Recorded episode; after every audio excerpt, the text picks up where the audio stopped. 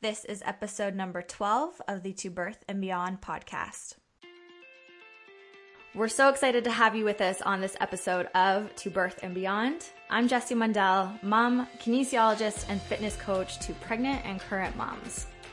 And I'm Anita Lambert, mom, pelvic health, and orthopedic physiotherapist with a focus on women's health. On the show, we provide information and education on fitness, the pelvic floor, fertility, pregnancy, birth, postpartum, and women's health.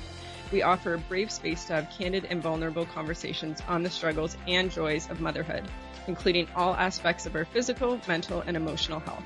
While you're listening in, please remember that the information on the show is not meant to diagnose or treat any medical conditions. Please speak with your medical provider for all things related to your healthcare. We're so excited to have you. Let's dive into today's show. Hey, everybody, welcome on to another episode of the To Birth and Beyond podcast. It's Jessie Mundell and Anita Lambert. We are excited for this episode today. We are going to do our first Q&A episode, so a big roundup of your questions and we will try to answer them to the best of our ability and give you some sound and structured advice around them. We're going to be talking about a whole range of topics today: pelvic organ prolapse, diastasis recti, exercising and pregnancy and postpartum. So, let's get right into it. So, our first question today was from Suzanne and she asks, I would like to hear about a second pregnancy after healed prolapse. When my OB confirmed my prolapse diagnosis, she said I would probably need to deliver by C section for a future pregnancy instead of vaginal. Anita, what do you have to say to this one? So, I would first start saying where there is no kind of right or wrong answer to this one, it's very individual. Um, I haven't come across any evidence saying that you need to um, give birth by cesarean birth the next time around. Um, and as a reminder, too, that 50% of women at some point in their life have a degree of prolapse. So if every person was told that they need to give birth by cesarean birth, that percentage would be way higher than it is. Um, and I would say clinically, I've seen quite a few women go into subsequent births with a prolapse and they go into birth, we prepare for everything, and then when we reassess after, typically what I see is um, for some it may remain the same, but I've even some where actually is better. Like I, it sounds a little odd to think of it that way, but and I I don't have a complete explanation for why, but I think for some it almost going through that birth almost resets their system and they did all this rehab going into birth and then postpartum they're doing all this rehab possibly sooner than a previous birth. And so perhaps their muscles are just being able to gain strength earlier sooner um, how birth went. Maybe there was just less pressure on the organs. There's just so many reasons why this could happen. But why i like to share this is just for suzanne and anyone else wondering is um, that there's going into birth with a prolapse does not mean that afterwards it's necessarily going to get worse because I think that's the big um, concern as well. If you give birth again vaginally, it's just going to get worse, um, and it doesn't necessarily happen that way. Um, and I think it's good in terms of too when Suzanne mentioned it. She mentioned she'd like to hear about a second pregnancy after a healed prolapse. And there's so many variations on healing. So, especially if you've gone through rehab, and if healing for her means symptom free, or perhaps the stage or the, the degree of prolapse has lifted, um, then again, going into a vaginal birth doesn't necessarily mean that that's going to get worse again, especially if you're doing all that prehab before birth and rehab postpartum. Uh, do you have anything to add, Jess, or if you've had clients go through this? Yeah, I would say this is exactly the experience of many of my clients who were a bit nervous going into a subsequent pregnancy, a subsequent vaginal birth with prolapse, and then exactly what you're saying with your clinical experience, they did not experience worsening of their prolapse symptoms or grade afterwards. That has been a really common story for my clients. I know in a couple of cases, some of my moms with prolapse have chose to deliver by C-section, have a C-section birth with their next baby simply for more psychological and mindset reasons about it. They were really nervous about going into labor and pushing with their prolapse and thought it would be really distracting for them. So perhaps they had a bit more fear about that prolapse going into it, fear about the prolapse worsening. So for them, they thought they would feel more comfortable with a C section, but completely agree with what you are saying. There's really, for so many people, it's not. Uh, an inherent necessary thing that you must have a C section or you should have a C section for your next birth if you have prolapse because it is automatically going to get worse doesn't seem to be the case.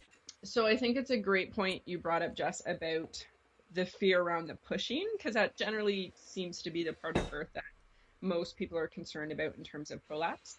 Um, and so, in part of preparation, if you are thinking of having a vaginal birth, definitely working through um, and learning about spontaneous versus coached pushing and having an honest conversation with your birth team as well. If spontaneous is, spontaneous pushing is something you want to do because that could potentially put less pressure on the organs um, and change the amount of force you're putting into things and how long you're pushing for. So that can definitely be something and even positions that you're pushing in um, and again that being said how jess has had clients uh, who've had uh, who've chosen a cesarean birth and there's nothing wrong with that either. So I think it's really finding out what works for you and just gathering information from both sides so then you can make an informed decision that works best for you and works best for baby. Perfect. So, next question is from Lindsay, and she asks I would like to know if it is possible to return to running after a prolapse diagnosis. So, for many people, the answer is absolutely yes, of course. For lots of my clients with prolapse, they are returning to running, more high impact sprint type training if they want to, and when that's appropriate for their body and minds to do so. I think this is another myth that we tend to hear about pelvic organ prolapse. If you have a prolapse, you should do no high impact exercise ever again for the rest of your life.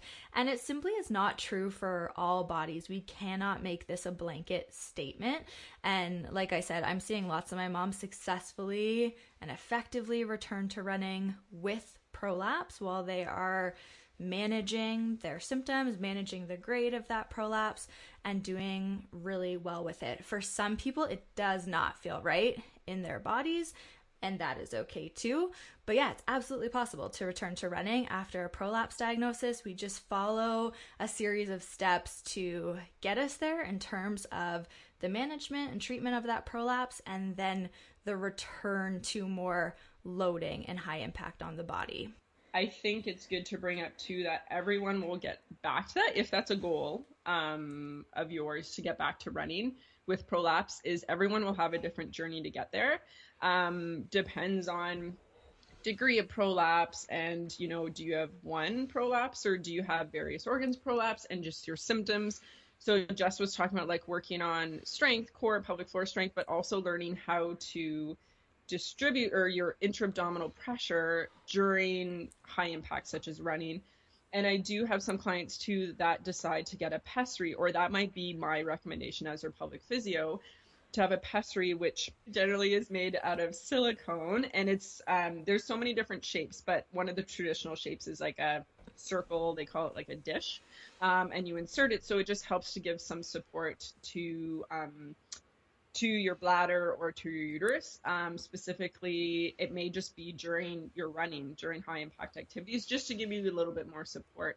So I think if that's something you really want to do, it's talking to the physio or the fitness professional or both that you're working with so that they can help guide you to get back to it. The big thing is getting back to it symptom free so you feel good while you're doing it and managing your symptoms and just noticing if things need to be tweaked along the way. Could be tweaking your technique so that things feel better. Um, so there's a lot of different factors involved, but I agree with Jess that it uh, it shouldn't be a barrier. So if you really want to run and that's your goal with a prolapse, then those around you should be helping you get there. Um, so our next question um, is I'm hoping to hear your take on exercise, especially weight bearing exercise for women who have a pelvic organ prolapse. I have a relatively minor cystocele and I'm eight months postpartum. I've worked with a pelvic floor physio who has cleared me for light exercise. I'm currently walking and doing yoga. I'm just starting to want to do more, but safely. Any thoughts and any tips you could share would be much appreciated. So I think this we've obviously gotten a lot of prolapse questions for this Q&A and I think this is a really good one to bring up. Something I wanted that I kind of stood out for me from this question is the word safely. And I know Jess and I both feel very similar about this word that that's going to mean something different for everyone. So I don't even really like using that language um, with clients or even with the education I do, just because there's no one size fits all. Um, unfortunately, it'd be great if there was. It would make things a lot easier, but there just isn't. So what might feel symptom free to one person isn't symptom free to another person. So you really got to gauge what that looks like for you. Um, and also, even in terms of like what goals do you have? So, for example, you might have someone recommend swimming to you because they feel that that shouldn't put a lot of pressure in terms of your prolapse. But if you hate swimming, then there's really no point in working towards that because it's not type of exercise you want to do. So I would say in terms of if you're still working with that physio, just to make a list of activities that you enjoy doing or you think you would enjoy doing, and then work with your physio in terms of they should be working with you to get you back to various types of activities that you enjoy, and you'll work together to figure out how to do that symptom free. Perfect. I'll just speak to this from a strength training perspective because this is what I specifically do the majority of my coaching on but absolutely possible. Again, like the running conversation with prolapse, it is so possible to get back to strength training exercise with prolapse. I get a lot of questions about is it ever going to be possible for me to lift heavy weights again? And that is absolutely possible too. So I just want to make a note that definitely possible to be strength training with prolapse and getting back to heavier strength training if that's the direction this person wants to go in. Similar to that return to running approach, it is the same progressive loading that we would take into a strength training program with prolapse. And we would gradually take the load up, modify the reps and the sets, modify the rest periods, but we do this in a fashion where it is progressive. So we start from a lower level, the loading is low, perhaps the volume is low. We see how the body responds to that. And there's a couple different reasons why we do that. First of all, we simply want to see how the actual tissues of the body respond. But secondly, for many people, they will respond well to that and it builds their confidence muscle. So they feel really, as this person said, quote unquote, safe. So they feel safe in that environment. They feel confident in that environment. And that is so important to me as the coach, but for them as the exerciser as well.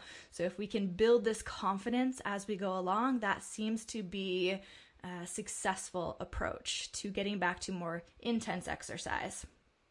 So our next question is from Caitlin, and she asked, I'm interested in learning about the emotional healing from a traumatic birth experience or emotional preparation for birth after a rough first birth. And I think it's actually great to answer both of these questions because they will be similar um, in kind of how we talk about it. So I would definitely say there are definitely layers to this. Um, one of the things I would highly recommend is debriefing about your birth and depending how long it's been since your birth. We've talked about this, I think, in a previous episode that there are always charts um, on your birth. So whether you've had a midwife, there will be charts from them. If you had a doctor, an OB, or a GP as your care provider, then the nurse and the doctor will have made notes as well. Um, so there should always be an option to go back and speak with your care provider to debrief. Um, or if you had a doula, debriefing with your doula. Um, but sometimes this is far down the road and maybe that's not an option. Or maybe this isn't something you actually want to do. It doesn't sit well with you to actually see them again.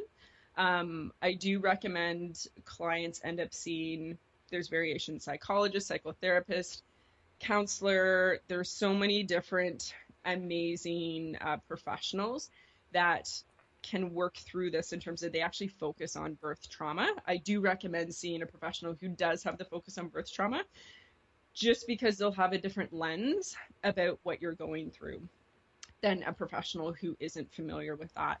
Um, so I would recommend kind of both of those options, or if the debrief isn't possible, then seeing another professional. Um, and that can help with the emotional side, but then also I feel like the physical side also affects the emotional side. So if there's still physical aspects to heal, whether you had a cesarean birth or a vaginal birth, um, to be working on those at the same time. And often the emotional healing, physical healing actually go together. So whether it's working with a pelvic physio or another health professional working on the physical side, I recommend doing that as well. Um, and it's the same thing whether you're healing from a birth, but I would also do these things when you're preparing for another birth, whether you're pregnant or you're thinking of getting pregnant, because um, that can also affect your pregnancy experience too. Um, and I know, Jess, you've shared a bit about your own um, birth experience after Steele. Do you have anything to add to that, or even things that you use after Steele to heal, and even going into your next birth, like things that you're working on? Yeah, I love this conversation so much, and it can be so important for so many of us. So I think that what I did postpartum time number one after my daughter's birth was debriefed about it a ton, like Anita was saying, talked about it a lot, wrote about it a lot, really tried to figure out my own feelings around it and why there was, why I was experiencing fear and shame and guilt and these big letdown feelings that I was having after that experience. I did seek counseling for that as well, and that was so, so helpful. So, everything that Anita was saying, so spot on with this. If you can find a professional who does deal, um, works in that birth reading or debriefing birth work, it can be really a healing experience. So, highly recommend. What I found so interesting when I got pregnant this time, second time around, was that I felt like I was at peace with that birth experience. And then when I got pregnant, it was this rush of discomfort for me. So I just felt so dreadful about having to go back through a birth and postpartum recovery time. And I was expecting that to a degree, but not with such discomfort, I don't think. Like it was really hard for me to relive those feelings again and to imagine having to feel that same way again, even though I know that there's no reason why I need to or I have to feel the same way again that I did postpartum time number one. It really is just so clear in my memory about how I felt still after that first birth that it's all I can it was all I could really imagine. So, biggest things for me this time in this pregnancy and prep- prepping for birth number two is checking my mindset about birth in a big way. So, what do I believe about birth? Why do I believe that? Uh, how how do I want to feel during that experience? and how do I want to feel after the birth experience? Those are things that I'm just thinking of often during this time. So, someone mentioned to me the other day that they're thinking about their next birth in terms of birth principles instead of a birth plan. So, they have principles around how they want to feel, but the plan itself is so open. And I think that that is such a cool way of thinking about it. And it's something that I'm taking with me into this time around too First time around, I just had very strong attachments to how I wanted things to go. And they didn't go that way at all. And there was a lot of processing that needed to be done around it. This time around, I feel like I am just really in a place where however it goes will be okay. And I know that I will be okay eventually, maybe right away, maybe further on down the road, but I have trust in that. And I don't have strong attachments to how I need it to go. And for me, that is the most important thing this time around. So I don't have strong attachments to how each step needs to go or about how this baby needs to be birthed. I really just want to feel a certain way during and afterwards. And I think that's a great point to bring up that last sentence that you said, Jess, all of it was amazing, but that last sentence really stuck out of the knowing how you want to feel during and after. Because I think a big part is that what I'm hearing you say is that you want to be open to the different possibilities, how it's going to go. Um, but I also think you've done a lot of education and research around birth and to know the options. So, from what I'm guessing, you're not necessarily saying go into birth without knowing anything about how anything could play out, knowing there are different options, but that during it's more you're wanting to feel actively a part of your birth um, and in part of the decision making, but you're not tied to certain decisions, but that you can actually be part of it. Mm-hmm. Exactly. Yeah, yeah, for sure. last time I was just so set on it wanting to be a vaginal birth at home. And I was so I was so tied to it being unmedicated. I didn't want to go to the hospital. I didn't want to have an epidural. I was really scared about the possibility of a C section. And this time I'm like, you know what? It's going to be fine if all those things happen, or if they don't happen too.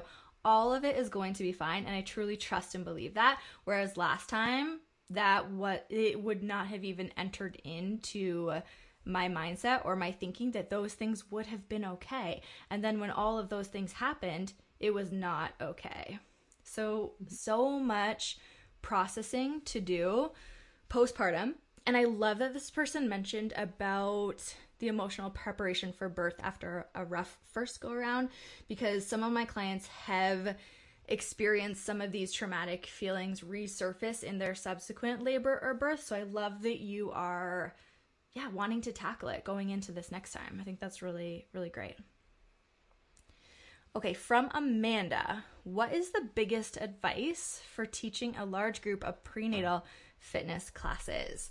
So, I used to teach large group prenatal fitness classes, and what I will say is, I think that some coaches um, overthink this a little bit or they try to make it a bit more complicated in their minds than it needs to be. It can feel a little bit scary to have a lot of different pregnant bodies in your class who are at different stages of pregnancy or who are at different levels of fitness, really what I'll say is have your plan set out in advance, know the class that you're going to be teaching really well, and then have modifications for each exercise prepped and ready to go. So, of course, there's going to be thinking on the fly that needs to happen while you're coaching during that class. But if you have modifications in mind written down for each exercise that you are going to be coaching through, it just makes it way less stressful. So, have your plan. Know that these classes that you're teaching, prenatal, postnatal, when you have bodies at different stages, when you have fitness levels of different stages, it is going to be work. You're probably going to be sweating your butt off trying to coach all these different bodies at different stages. But it's absolutely possible to do. I just think having those modifications in mind is so key. Set up your space really well. So, for me, what I liked best was having stations that we would move through. I'm not a big fan of using timed exercises at stations, so I'm not saying that you can never use that. For me, I just don't love do this exercise for 30 seconds. We're going to do each exercise for 30 seconds and move on. I really prefer more rep based coaching. But try to have exercises that you think are going to match up decently well in how in terms of how many reps or how long a person is going to be at a station so people are moving quite well through the circuit. Also have ideas in mind of what you could do say for an active recovery or a mobility drill between those exercise circuits if things are not moving that well with the pace. So people aren't just constantly standing around and they do have something to do by the time they get to uh, their next station. But again, biggest thing for me is have your modifications in mind. So you have, say, a more beginner, intermediate, advanced exercise for each exercise that you are planning in that class and go from there. You can absolutely be coaching the same strategies or similar strategies in terms of the breathing, the alignment, how they're connecting to their core and pelvic floor in each exercise. It's going to be similar for many bodies. And again, just modify the exercise itself for the client. I would say the the one piece of advice I have is more towards verbal cueing.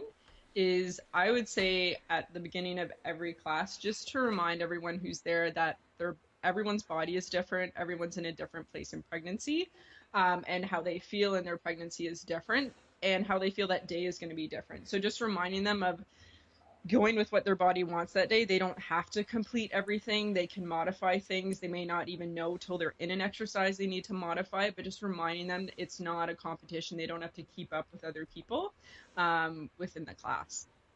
Yes, love that. Okay, from Amanda, how do you approach postpartum fitness for someone who is afraid of injury and hurting themselves? I love this question. This is something that comes up for my clients at times. I think it goes back to what we were speaking about in terms of one of our prolapse questions and how we want to start slow, start with low level, low load, low volume, exercises where the client feels confident, pain free, symptom free, and progress from there. So I think it really is, this is such a mindset based question. So the person is really afraid of injuring themselves during their exercise. So they are afraid of trying, they are afraid of progressing. So we need to help this person feel as comfortable and confident doing whatever it might be that they're doing and go from there. I would totally agree with everything Jess said. I think confidence is the biggest part in education um, around this specific exercise. Um, our next question is from Rachel and she asked, Is the ultimate goal always to get the abs completely back together after diastasis? Or is that only possible with some women? If it's a small gap but tension is good, do you accept that or still aim to bring them closer? I just find most women expect them to become 100% back together.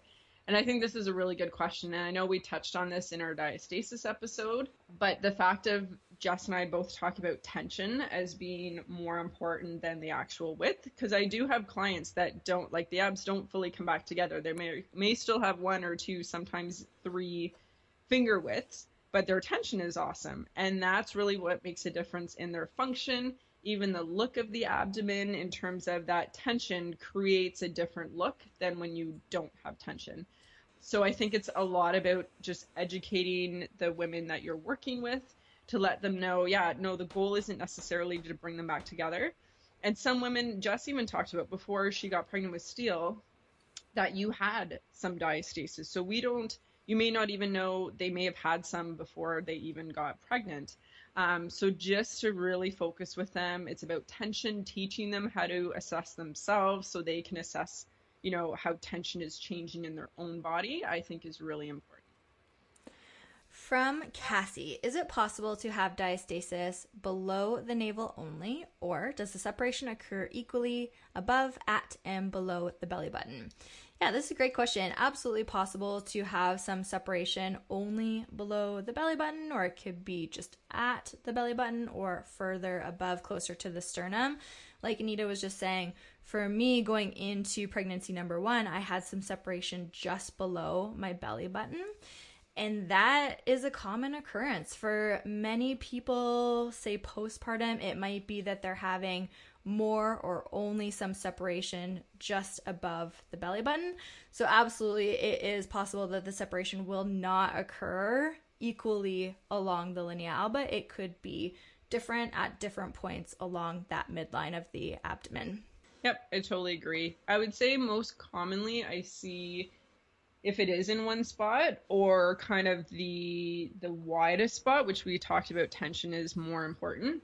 Um, but just in terms of people are wondering width wise, I would say most commonly it's at the navel that I see it the widest. Just because with if it's to do with pregnancy, that tends to be where we grow the most, just in terms of circumference. So that tends to be clinically what I see. But I agree. And I, I would say it's actually not often that I see above, at, and below is exactly the same reading. Generally, it'll be different in all three spots. And they tend to heal a little bit differently, a little different order. Um, it's not like they all change at the same time. So everybody is different, but I think that's a good thing to bring up that there is variations in how a diastasis actually presents. next, we have a question also from Cassie. Any tips for assessing a client for diastasis who's carrying a higher amount of abdominal fat? I would say the biggest thing with this is practice because the more you practice on different bodies, this will become easier over time. The other thing too to keep in mind is when you are assessing, and if you're doing the traditional assessing on your back, having them do a head lift, make sure it's slow head lift so that you're getting a true reading of when the rectus start to approximate. Because yeah, I would say I do see clients who do have extra abdominal fat and it's actually they don't have a diastasis. So I think sometimes there's an assumption when you see someone's abdomen, oh, they must have a diastasis but I do not see a correlation at all with that. So I think it's important to practice on lots of bodies, get used to what it feels like on a lot of different bodies, and then you'll feel more confident assessing. I actually think this is such a great question. And this was an eye opener for me as well because most of the education I have seen about assessing diastasis and the education that I have put out on assessing diastasis has been done on bodies that are thin or medium size. So I really love this so much. I would say, too, if I'm having a difficult time assessing or feeling for those rectus bellies, I will have someone come up higher into a crunch, higher than the normal head lift, and do that a few times and then go back to just a head lift, get them even to hold the head lift and pulse a little bit just so I can try to feel for really anything or as much as possible. And I would also say that I love that point that you brought up, Anita, about just because there is more abdominal fat does not mean that there is a diastasis. And what I have found on some bodies as well is even my clients who are more petite, their structure is smaller, there tends to be say a wider diastasis in many of those bodies just depending on how their body is able to carry that baby. So really good reminder for ourselves as practitioners to not assume when we see a body in front of us about how that diastasis might be presenting one more here from Cassie. What is the best strategy for rehabbing someone who has a hypertonic pelvic floor and is experiencing stress urinary incontinence and urge urinary incontinence? Should you avoid contracting the pelvic floor muscles? Should they still continue practicing contracting and relaxing? Anita, how do you approach this with your clients? Mm-hmm. So, as a pelvic floor physio, I would definitely if that's what I assess that the pelvic floor is hypertonic, I wouldn't be having them contract their pelvic floor. It's a lot of down training and teaching them how to actually relax their pelvic floor. If you picture doing a bicep curl, a hypertonic pelvic floor is basically if you picture that you're almost at the full end of a contraction of a bicep curl.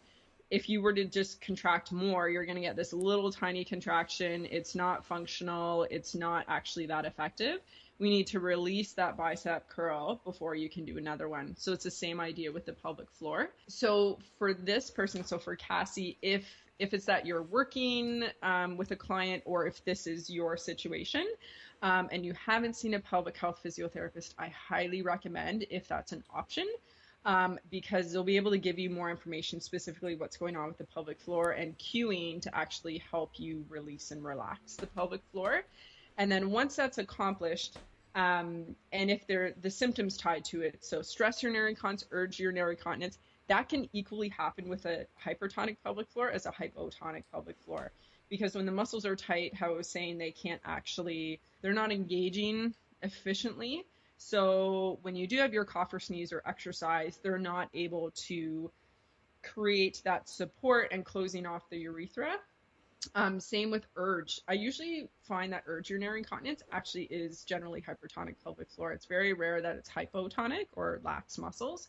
Um, and there's a lot of actually brain bladder connection training, as I call it, um, for the urge urinary incontinence. So it's a lot of what we end up telling our brain um, when we get that strong urge to go to the bathroom. So I would say first they need to learn to down train and release if they can't, or if this is Cassie's situation and you can't see a pelvic health physio, Jess has a lot, and there's a lot of great um, exercises out there for fitness professionals to use that just using cueing and certain positions. There's a lot of great kind of yoga postures like child's pose, add your flower bloom breath. All these different things can actually help release and relax the pelvic floor. So if seeing a pelvic physio isn't an option, then I would say using these strategies either on yourself or if this is with a client of yours, and then see how their symptoms change. That's perfect. I'll just give one note about specific exercise strategy and training in this question. For clients who are experiencing this type of situation, say for example we are doing a goblet squat and often we think about wanting to or needing to contract the pelvic floor as we stand from bottom to top of the squat in these situations for some people i will have them completely forget about that and simply focus just on the breath itself. So we'll focus on, say, inhale down into that squat position, exhaling as we go to stand from bottom to top. This is totally my experience too of having a hypertonic pelvic floor. And if I think about engaging or lifting or tightening my pelvic floor in every rep of a workout, I get way too in my head about it and then ramp my symptoms up from there. So, for some people, I'll have them completely forget about that need to be connecting to their pelvic floor on every breath, on every rep, and simply just taking the attention to the breath itself. And that can be an effective strategy for some. So, our next question is from Barbie. And she asks, What should you do if Kegels hurt? Are there any alternatives? And so, this actually ties back into the question we just talked about so there could be various reasons why Kegels hurt. So it could be a sign that the pelvic floor muscles are actually hypertonic, so that they're actually tense. And then by trying to tense like create more tension there, it's just creating pain. The other side to it could be there are a lot of times that when I, as a pelvic physio, when I can assess internally, a lot of time we're really great at compensating with other muscles. So a lot of women feel like, okay, I'm gauging my pelvic floor, but instead they're actually just squeezing their glutes, glutes, so doing like a butt clench or their inner thighs are doing it, or they're really clenching their abs, and in the end, their pelvic floor actually isn't doing anything. In this situation, it could be maybe there's compensations going on, creating a, a pull, which is creating a pain um, response when they're trying to engage. So it's one of those things again if it's possible see a pelvic health physio to make sure you're actually engaging properly and if you should even be engaging that perhaps you should be doing down training or releasing the pelvic floor before actually doing any Kegel or strengthening exercises. Okay, very last question, and this is such an interesting one from Marissa. Is pain during arousal, but not intercourse, a sign of pelvic floor injury? It's a deep, achy pain. No real pain around the vulva or elsewhere, but it can get pretty intense. Mm-hmm.